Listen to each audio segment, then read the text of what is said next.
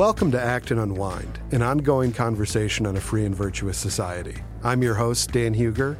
Eric Kohn is out this week. Thank you for listening. I want to ask that if you're listening to us on our website, that you navigate to the show notes for this episode to find a link to subscribe directly to Acton Unwind at Apple Podcasts, Google Podcasts, Spotify, or anywhere else you listen to find podcasts. And if you like this program, please leave us a five star review at Apple Podcasts so as to help more people find our show. You may have noticed that there was not an Acton Unwind episode the last two weeks. Please accept our apologies for that. We had people at Acton going every which way all at once. We will be coming back to that. Uh, it was but difficult to get enough people together at the same time to do an episode, but we thank you for sticking with us, and we're glad you're back and on your podcast feed. I'm joined today by Dylan Pahman, Acton Research Fellow and Executive Editor of the Journal of Markets and Morality, and Stephen Barrows, Chief Operating Officer of the Acton Institute. This week, we'll be discussing the moral and economic implications of fake Drake and the problems of everything bagel liberalism. But first to Texas, where legislation has been introduced to address increasing housing costs. Jared Meyer, writing in Forbes, sets the table nicely. Uh, Texas has done such a great job of attracting residents and businesses that some negative side effects of this success are starting to show. Consider high housing prices, which hit public sector workers in major cities such as police officers, firefighters, and teachers especially hard. Thankfully, the Texas legislature is considering a variety of reforms this legislative session to ensure that the state remains a top destination to build a career and raise a family. And in typical Texas style, they're doing it through reforms that embrace the free market.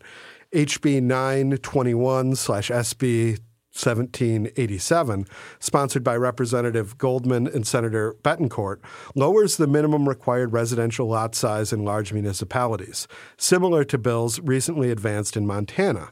In other words, the bill allows developers to get permits to build houses on smaller lots, which would lower housing costs by increasing supply in high cost areas.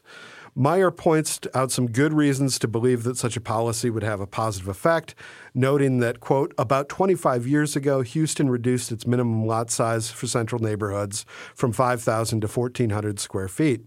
The policy was so successful that Houston extended the lower minimum lot size to outer neighborhoods in 2013. Far from leading to tiny, rundown shacks, this change coincided with only about a one tenth decrease in home sizes. What did shrink were the yards, which many people do not value and, and when land is expensive, and the prices, which this uh, change cut by 20% over a decade. San Antonio's minimum lot size within the loop is already below the bill's sponsored level of 12 uh, of uh, 1,250 square feet. Alternatively, Austin, where the housing crisis is worst, had a minimum lot size of 5,750 square feet. Gentlemen, we have been plagued, sort of the modern cost disease that we see in, in education, housing, and healthcare. These are all intensely regulated sectors of the economy. Um, and we're starting to see some really positive changes in the housing front in both Montana and now with this bill being introduced in Texas. There's also another bill. Uh, sponsored for the upcoming Texas legislative session about uh, sort of legalizing the sort of mother-in-law apartments, like smaller units in in the backyards of residences. Um, what do you make of these developments? Uh, first, you know, is this the right direction? And second, um, are there are there sort of moral implications to this sort of policy? So maybe I'll begin with some of the economic uh, dimensions of this, and you know, as a general rule, the deregulating of housing uh, burdens and construction burden, burdens and so forth is is critical to being able to supply to match what uh, what what people need in a particular metropolitan area. And you, you highlighted it when you said it's going to more than likely increase the supply. And, you know, there are uh, areas, especially on the coast, where this is even more urgent. And you can find places like uh, San Francisco where it's just uh, virtually impossible to get around some of the bureaucratic hurdles to creating new construction or making sure that it complies with whatever the latest uh, NIMBYism, not my backyardism, that happens in these regions. And in the end, I think that uh, what we're seeing here in Texas uh, hopefully will be replicated across other um, portions of the country. You know, when you think about it, this is becoming even more urgent for a variety of reasons. Um, right now, we're seeing uh, a a decline in people's willingness to vacate their homes or sell them because typically people who have been in in the housing uh, in a, in a home uh, have been able to lock in a very low interest rate okay yeah. and now interest rates are increasing and so when inc- interest rates are increasing, people don't want to give up their low interest rate and have to move and find another location and get a higher interest rate mortgage. So the way you resolve some of that uh, lack of churn in the housing market is not going to be through trying to figure out a way to get people to sell their homes, but it's really going to be by creating new construction. And so to the extent that you can remove some of the bureaucratic and regulatory hurdles that prevent and deter new construction, that's the first step and even more urgent now, I think, given the, what's happening with interest rates. Yeah, absolutely. And you see, particularly, you know, Montana and Texas are two examples where you've got a lot of population transfer from other states into those states. We face different challenges in Michigan. Um, we got net migration out of the state, but it's particularly crucial for these states that are experiencing stark population increases. Yeah, and I I would definitely echo that. I think any any policy that can encourage the building of more homes is really key to solving our crisis. And and this comes up on uh, the the bottom income side a lot. There's advocacy for we need more low income housing and that sort of thing. And I think in some cases that that, that there might be a place for that. Um, but some of it I think is actually just a symptom of our very bad regulatory environment. So part of it is things like you know restrictions on lot sizes, like like they're dealing with in Texas. Some of it is our tariffs on Canadian lumber and you know ridiculous things like that that are making the cost of building materials uh, prohibitive. Um, but if you increase supply of houses, it doesn't matter if you build more mansions, there will be more houses. Um, and if there are more houses, someone who is in the half a million dollar house, who their income has grown over the last 10 years or whatever, might start looking at a million dollar house. Well, then what do they do? They sell their half million dollar house. So then somebody, so on and so forth. It, I hate to use the term because it has a bit of a stigma to it, but there really genuinely, honestly is a trickle down effect to this. Um, and that's a great thing. And it's not even just home ownership. So uh, rents track with home prices. Um, and in fact, that's one of the, the things not told. So we um, there's a there's a, a homeowner uh, tax credit um, that actually is kind of a wash. Like it's good for sellers. It's you know buy or it's yeah. It's, it, but all it does is jack up home prices basically because people factor in the, the the tax credit into the price of the house, um, and so it's kind of a wash for home owners and sellers. Um, but it's not a wash for renters because the price of living goes up, and so the price of rents go up. Um, so even if someone uh, is not going to be able to buy their own home in the next five or ten years, it may still benefit their their their cost of shelter. Um, it may still benefit the person who is on the edge and is really worrying about how am I going to afford, uh, you know, to to make my rent payment, whatever. What suddenly you look around and if ten percent of your renters are now homeowners now you have 10% more stock in the apartment, in the renting, you know, or, or other kind of rental uh, market, and the price is going to drop because the, the demand won't quite be there. And the people who want to rent those properties are going to have to lower the rates in order to attract renters. So this is something that is huge, and there's absolutely a, moral side to it. People need shelter, right? Um, that's where you know the the motivation behind we need to build more low income housing, sort of thing. Usually with a lot of government subsidies, that kind of thing.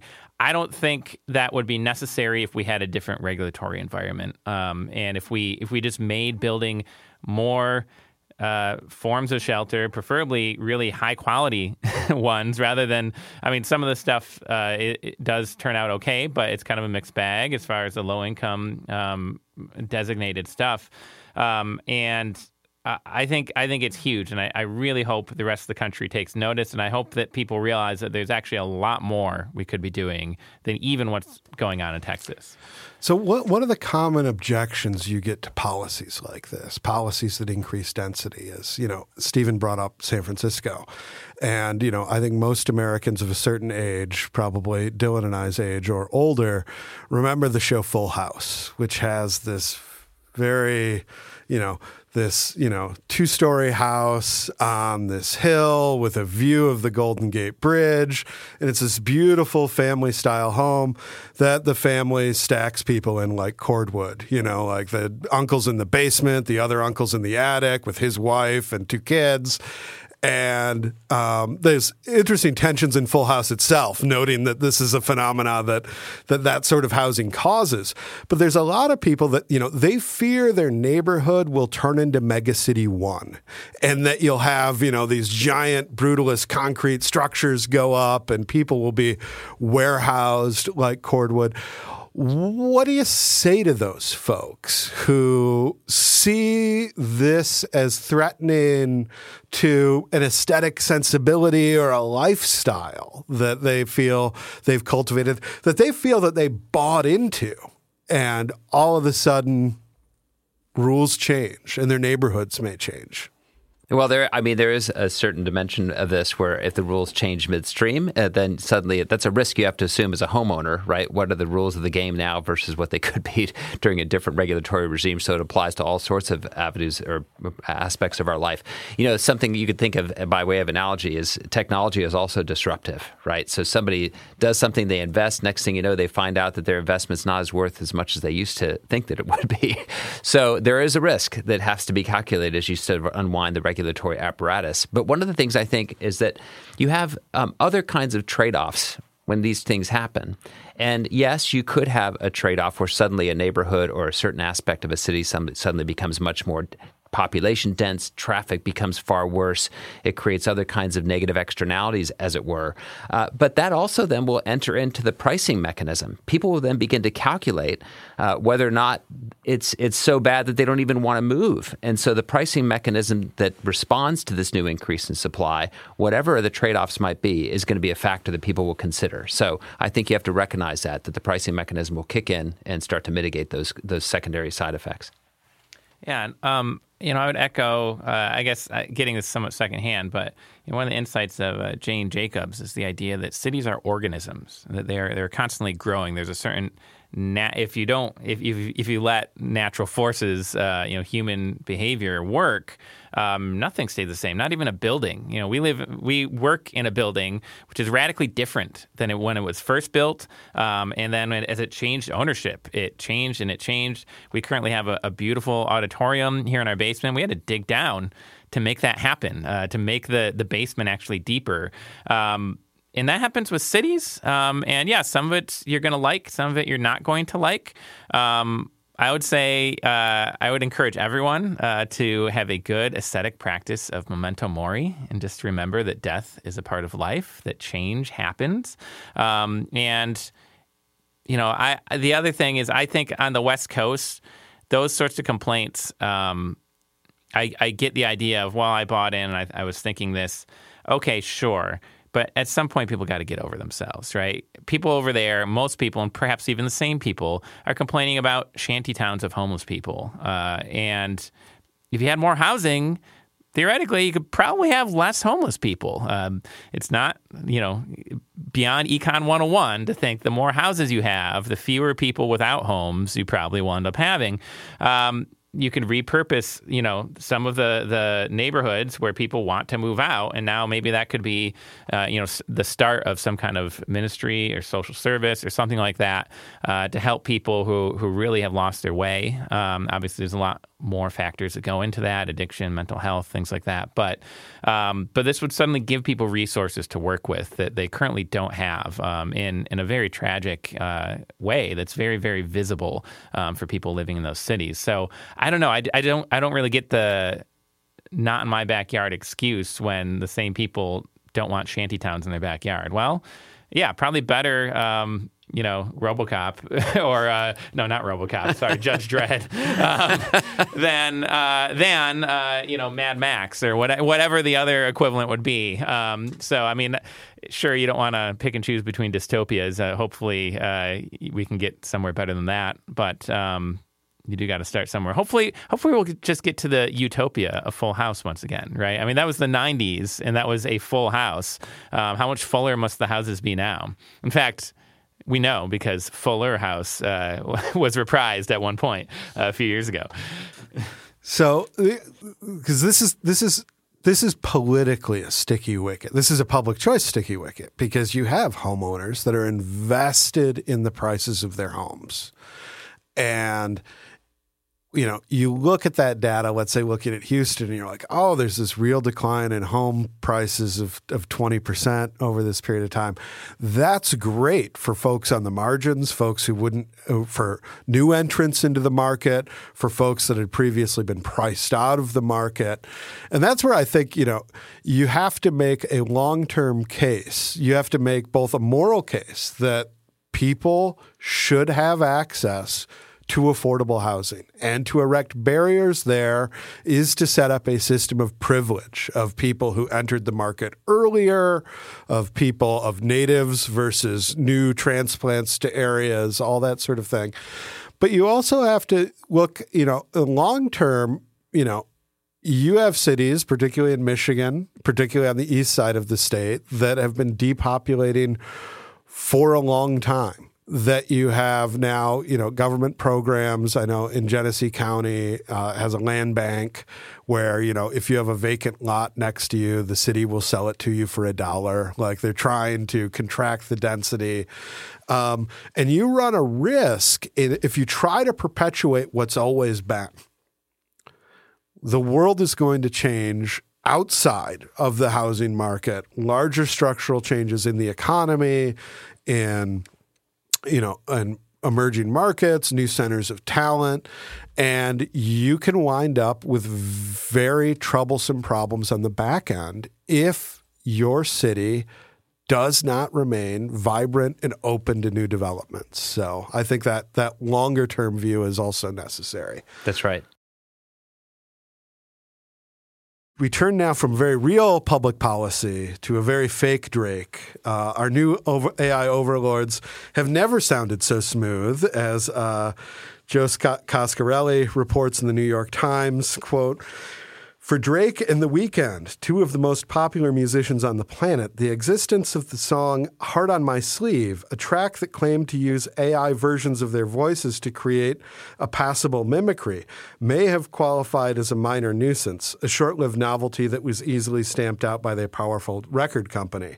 But for others in the industry, the song, which became a viral uh, sensation on social media, racking up millions of plays across TikTok, Spotify, YouTube, and more before it was removed uh, this week, represented something more serious, a harbinger of the headaches that can occur when new technology crosses over into the mainstream consciousness of creators and consumers before the necessary rules are in place. Heart on My Sleeve was the latest and loudest example of the gray area genre that has been exploding in recent months. Homemade tracks that use generative artificial intelligence technology, in part or in full, to conjure familiar sounds that can be passed off as authentic, or at least close enough. It earned instant comparisons to earlier technologies that disrupted the music industry, including the dawn of the synthesizer, the sample, and the file sharing service Napster. Yet while AI Rihanna singing a Beyonce song or AI Kanye West doing Hey There Delilah may seem like a harmless lark, the successful, if brief, arrival of Heart on My Sleeve on official streaming services, complete with shrewd online marketing from its anonymous creator, intensified alarms that were already ringing in the music business, where corporations have grown concerned about AI models learning from and then diluting their copyrighted material. We've talked about intellectual property on this program before. We've talked a lot about AI, and it seems every week there's a new a- application that is concerning to some people and uh, liberating and emancipatory to others. What do you make of this latest round of AI's entry into the music business? I'm still, I think, probably crystallizing my thoughts on the issue. Um, but I do think it's helpful to look at um, parallels uh, in terms of borrowing and copying of material. Now, obviously, this is uh, these are new productions, these songs, but they're using someone's likeness. So we we actually have laws in place. So if you ever watch the show Cops, for example, um, a lot of times the uh, alleged and often very obvious uh, criminal, uh, their face will be blurred. Um, why? Because they even the criminal or the uh, accused criminal has some rights to their likeness. Um, so I I don't think it's even the case that we live in a world where there is no such rules of the game here. We just need to realize which which rules exist. Um, uh, another great example is uh, plagiarism. Um, and cases over that, especially in music. Um, so currently, right now, uh, one of the big cases is uh, Ed Sheeran um, uh, for the song, uh, the title of which I, has already escaped me, but uh, the not Marvin Gaye himself, but his, the estate of his co-writer for the song "Let's Get It On" is suing Ed Sheeran for plagiarism. Um, if you compare the songs, same chord progression, very similar sound to it. The melody, very very similar. Um, and there's whole videos on YouTube. In fact, there's one or two that I would recommend, and maybe we'll we'll drop in the links. Uh, there's this guy Adam Neely who does music theory and analysis, and he gets into the complexities of this sort of thing. Um, on the one hand, uh, if you want to write a song in a specific genre um, with music, very often that means you've got just a few chord progressions to choose from. You've got just a few beats to choose from because if you alter that stuff too much, suddenly it's not an R&B song anymore. It's some other kind of song. And so uh, it's very common for artists to borrow from each other, to um, allude to, reference others. So you know that that would be maybe uh, in defense of Ed, Sheeran. You could say, well, it's an R and B song. Of course, he likes Marvin Gaye. Um, there's even, in fact, a, a, performance of him going from his song right into Marvin Gaye's "Let's Get It On" uh, because they're so it's so easy to do that. Um, so uh, that that complicates the issue. On the other hand, um, and this was brought up in the article, there is of course a tradition of, frankly, white people using music and musical genres and, and tropes and themes established by non-white artists and getting really big with it. Um, and we can talk about, you know, is is there an issue of of justice or credit at the very least that should go into this? Um, what I thought was really interesting about uh, Adam Neely in particular, and I, I, don't necessarily subscribe to this, but I think he's maybe at least starting a good conversation. He actually appeals to John Locke, uh, and he tries to get into you know property rights of you know I think I believe first homesteading courts, yeah, that sort of thing. um, and he and he talks about how modern songs, especially you know I, when I think of songs just because of my musical taste, I think of like a band or a single singer songwriter. Um, whereas you know modern songs, you look at who they're by and the credits, and sometimes you have 20 names there right? Because he had a whole team of producers to come up with the beat and to to sample different portions. Now, uh, sampling is another example, especially in hip hop. There's a whole history of working out the legality of borrowing even just two bars of someone else's song and putting it on loop. Um, this is something that uh, Vanilla Ice got into some very big trouble for, and the Beastie Boys somehow didn't um, with Paul's Boutique. But uh, th- this this kind of thing, again, the music industry has some precedents for sorting this out. Um, and so his whole point was, well, why can't we just find a way to add more names? You know, and, and the idea would be then they get some sort of cut um, of the royalties. Whereas I think that if we just end up in the case of a, a plagiarism situation. That's a case where um, a, a, really interesting example would be the Verve's song "Bittersweet Symphony." Have you ever heard mm-hmm, that yeah. song? Their most famous song. Do you know that they get zero dollars for that song uh, because the current uh, credit goes to, I believe, uh, Mick Jagger. It does. Um, yes. And and uh, Keith Richards, uh, who actually did not write the part. They sampled a string section, so an arrangement made by a producer uh, for a version of the song that was then never released. Uh, so they, it was it was like this whole weird sort of story where they found this cool string part from a Rolling Stones song. They sampled it. They didn't get proper permission. They tried to get permission too. It's like they they didn't like they did, and I believe that like Keith Richards and uh, and Mick Jagger were like fine with it, and it's just the producer that sued them. But anyway, I think they sorted it out. They actually like the Rolling Stones even gave them some royalties eventually. At you know gave them back some at some point. But but this is sort of thing that happens where when you lose this kind of plagiarism case, even when people tried really hard to like abide by the rules. Um, they lose all credit to their own song. And they really wrote that song in that case. I mean, yes, they borrowed a string part, but other than that, it was all their words, their melody, everything. You know, doesn't sound like a Rolling Stones song at all. Um, so there's some squishiness with music because, like I said, you know, fitting in a genre, that kind of thing, or just the fact that you know chord progress. There's only so many chord progressions, and people are going to reuse those and and reimagine them. And sometimes you do it to pay honor to artists who went before you, who influenced you. Um, but it does get sticky, and there at least is a, a legal tradition and legal precedent for sorting some of the stuff out. And I think AI might be best served by consulting some of those precedents. Um, because to some degree you might have people that just say hey look at this cool thing i made with ai and then they put it up on on social media or you know youtube or whatever and it goes viral and suddenly they're getting a bunch of you know hits and that gives them some youtube royalties or whatever and it's this great windfall for this young creator or something like that and then suddenly they get slapped with a lawsuit by some big powerful record company or artist and um, there's got to be some middle ground. There's got to be some way to say okay yeah drake has a right to his voice of course, right?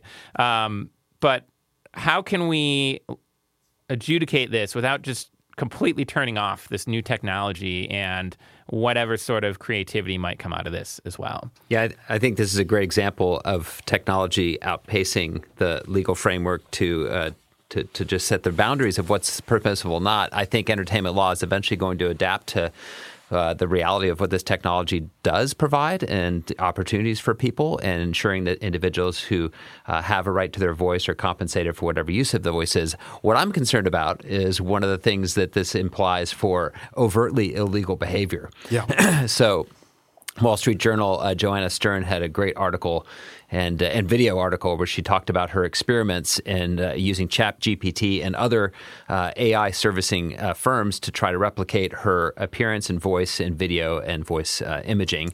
And, uh, and they were successful to varying degrees. And she would put it through different experiments to see whether or not it could trick, say, a voice confirmation system for your bank, et cetera. but already she indicates that the Federal Trade Commission is putting out warnings about scams that are being used by hijacking somebody else's voice, somebody of credibility and using those scams to trick people into doing things they wouldn't otherwise do. So as this technology matures, um, I think it's going to be more and more effective. We always uh, already know about you know deep fake videos and so forth, and so I think it provides an interesting uh, um, caution about how we need to uh, uh approach this technology and what its uh, potential trade offs are going forward. So there's also you know in crisis there is opportunity. And I was thinking about uh, Deep Space Nine recently, the classic uh, Star Trek series, in which there's a holosuite program named Vic Fontaine, who is essentially a Frank Sinatra, sort of Dean Martin sort of figure. And he performs music. You can go to his lounge, these sorts of things. We've seen, uh, there was the uh, Tupac Shakur hologram uh, some years back.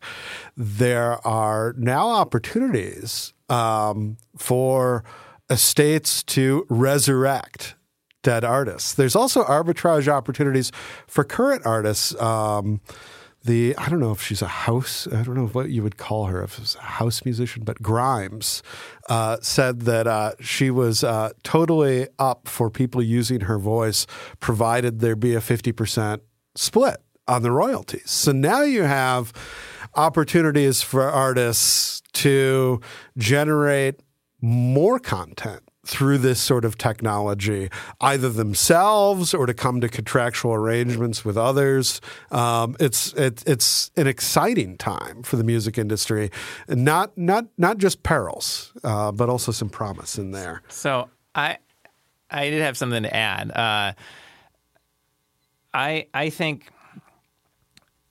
for me, there's another side to this, and there's so there's not only the morality in terms of creating um, and writing and producing that sort of thing, but there's also a, a consumption side. So let's say that you're like a really big Drake fan, and you feel like, man, Drake's getting ripped off here. The solution to me is go see Drake, right? Because the AI AI can produce all sorts of you know, imitation and maybe even very good, uh, you know, deep fake versions of new songs, that sort of thing. But nothing beats actually going to see an artist perform their work uh, in person, live. Um, I, I think maybe we'll find, hopefully not with uh, too strong of a Luddite bent, but I, I think hopefully we'll see a little bit of a, a swing as we have in terms of, um, you know, we got MP3s, we got digital files, and suddenly we got this big boom of vinyl at the same time. Why? Because some people just really want they want to be able to put it down and hear the needle scratch and actually like get that analog sound. And I wonder if there'll be a little bit of a you know to to bend the the meaning of the word a little bit, but uh, an analog revolution in music that suddenly people just want. I want I want to hear a guitar and drums and voice that are all in the room, and I know that's those real live people, and that there's we suddenly realize that there's something unique about all of the flaws. You know, it's like a uh, how do you tell that a diamond is real?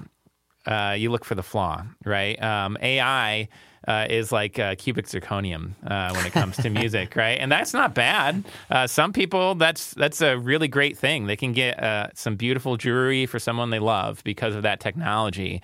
Um, but if you want the real thing, um, you got to be okay with some of those flaws and you got to find the mediums in which those flaws still present themselves. Live performance being one and perhaps um, you know certain uh, uh, instrumentation and recording uh, that has of late gone out of fashion. And frankly if i could just speak for myself in this case uh, for fan, you know being a fan of say someone like sting i would find an ai generated sting song to be an interesting novelty but i would not be a repeat listener because I would there would be something inauthentic about it, and I just would think, oh well, that's kind of created. This person produced a Sting song, but it's just not Sting.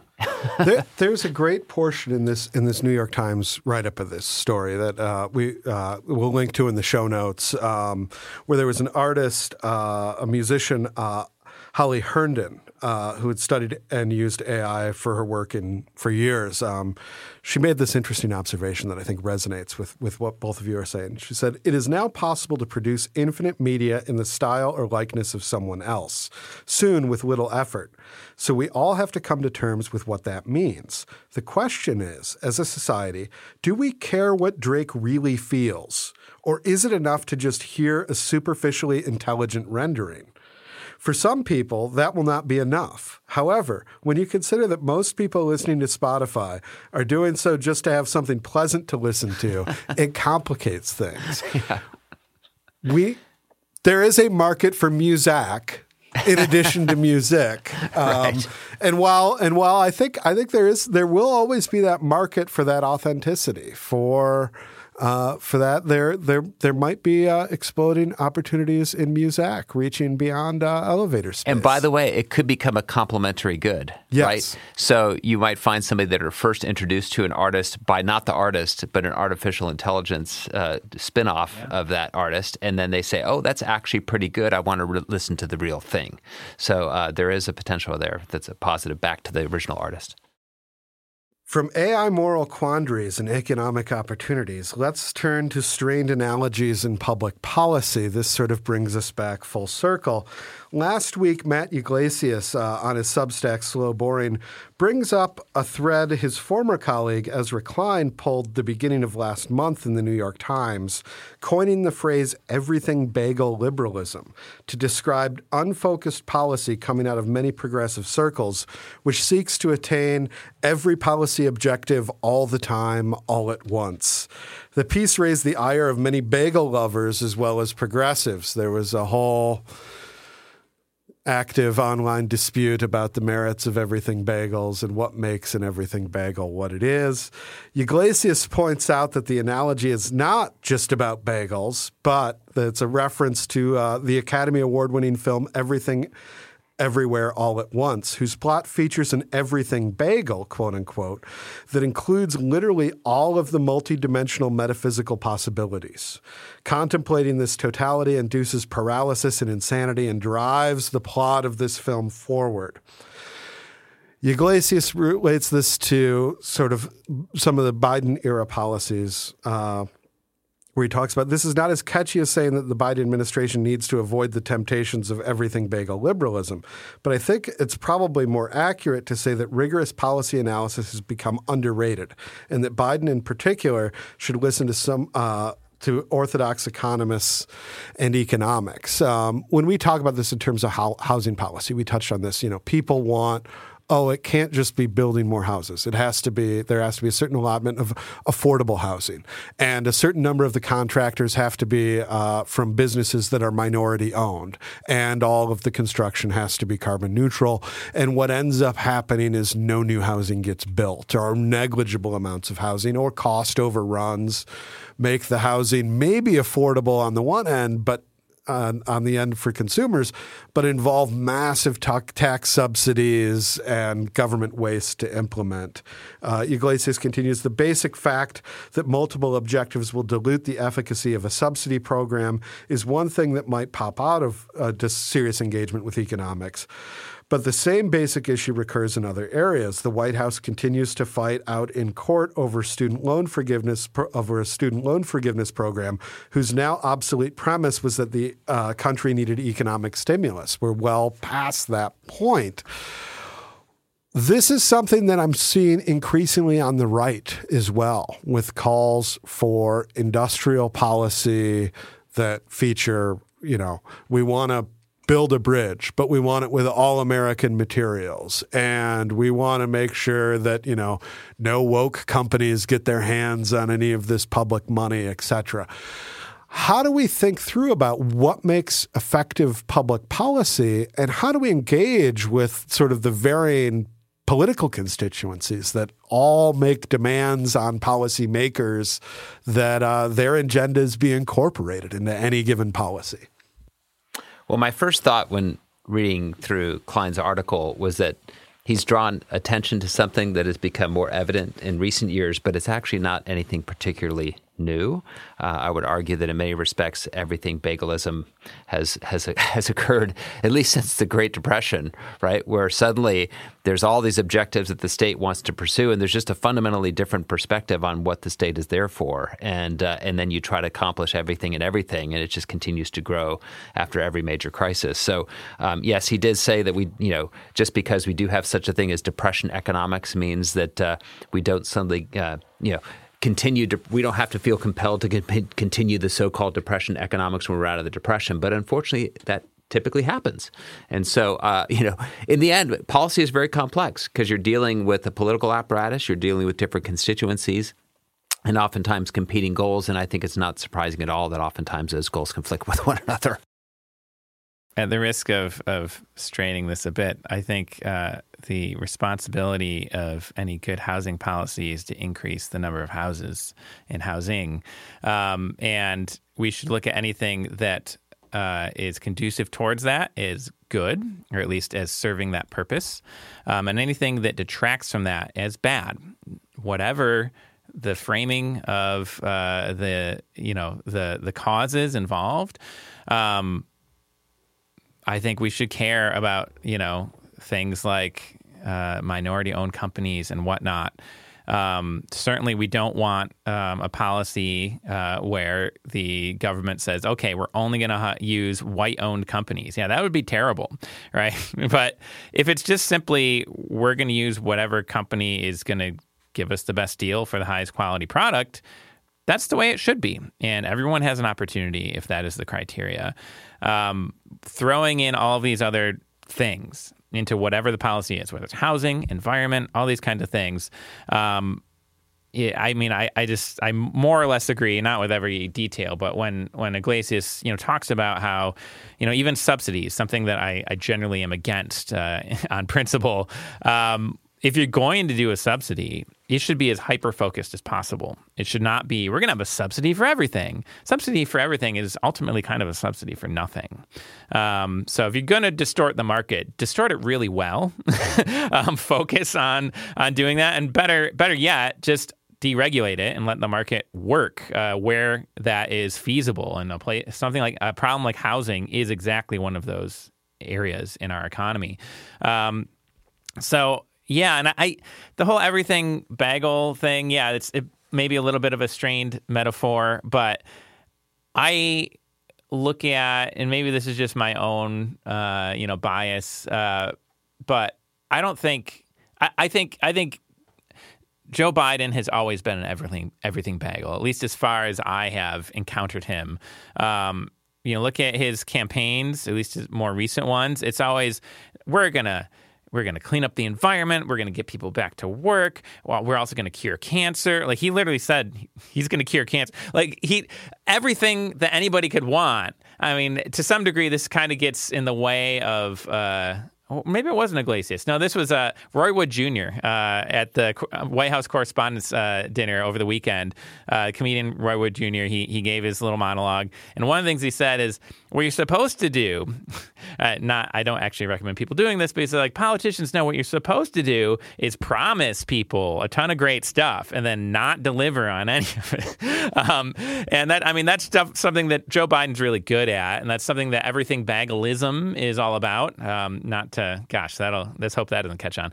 Um, but uh, uh, it is something that's really, really tempting. Um, but I, I do wonder, and I think I, would be interested to see if we if if we don't have such a contentious election, which it looks like we maybe will. So maybe this won't be a good test case in 2024.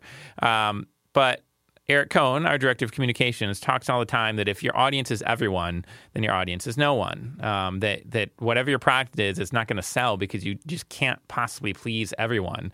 Um, and I do think there's a huge danger, especially on the left right now, but it's growing on the right, as you pointed out, of trying to craft policy that's just going to serve every possible interest group, at least within your you know side of the political spectrum, um, and I don't know that that's the way that you actually build a winning coalition. I certainly don't think, and I agree with Yglesias, it's not the way you actually solve real problems in the real world. I think you got to tackle them one at a time. You got to have focus. You got to have actual understanding of the problem, and you should care about other things. But we should understand that any given moment, certain things are going to be more important than other things, um, and certain things are going to have different short and long term impact. And there are people who are really good at helping us calculate those things. They're called economists, and maybe we should talk to more of them when we craft our policy. Um, and yes, you can talk to too many. He pointed out Obama maybe getting a bit too wonky uh, in some of his policy. Um, but uh, I would rather err on that side of things, I suppose, um, that we're trying to take all of those considerations into account.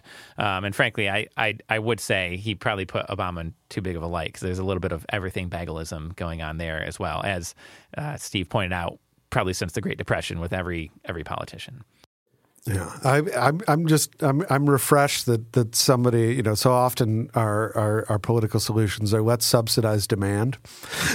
yeah, right. Right. And then no one wants this. And then we wind up with the situation we have in education and healthcare and in in housing. And there are, there are structural market reforms that I think can address these sorts of things. But if you are going to do policy interventions you need an economist to look at this so you don't wind up with the let's just subsidize demand. Yeah, th- thanks for twice invoking economists as being one myself. But I, I, will, I will say one, of, one thing economists will always tell you is that when you're seeking to maximize some objective, it's always subject to various constraints. And if you don't constrain yourself in other areas, you're oftentimes going to work against the very thing you're trying to maximize. So if somebody says, I want to maximize my well being while minimizing my expenditures in my, in my own personal budget, well, actually, those two things are working against each other. If you want to minimize your expenditures, they're zero. And if you're spending nothing, you're not going to have any well being, right? So you have to subject yourself to some kind of a constraint, right? And say, I'm going to try to do the best I can within a certain kind of budget I allocate to myself. And I think the same thing holds, generally speaking, for public policy. Identify what the most important goals are, and then allow the others to just be constraints that you op- operate under. Let's call it a wrap there. Thank you for listening to Acton Unwind. If you're listening to this podcast on our website, please look in the show notes for a link to where you can subscribe directly to Acton Unwind or just search for Acton Unwind on your favorite podcast app. Also, please rate, and review us on Apple Podcasts, five star reviews only, so that more people can find this program. Thanks to Dylan, thanks to Stephen for the Acton Institute. I'm Dan Hugger. We'll see you next week.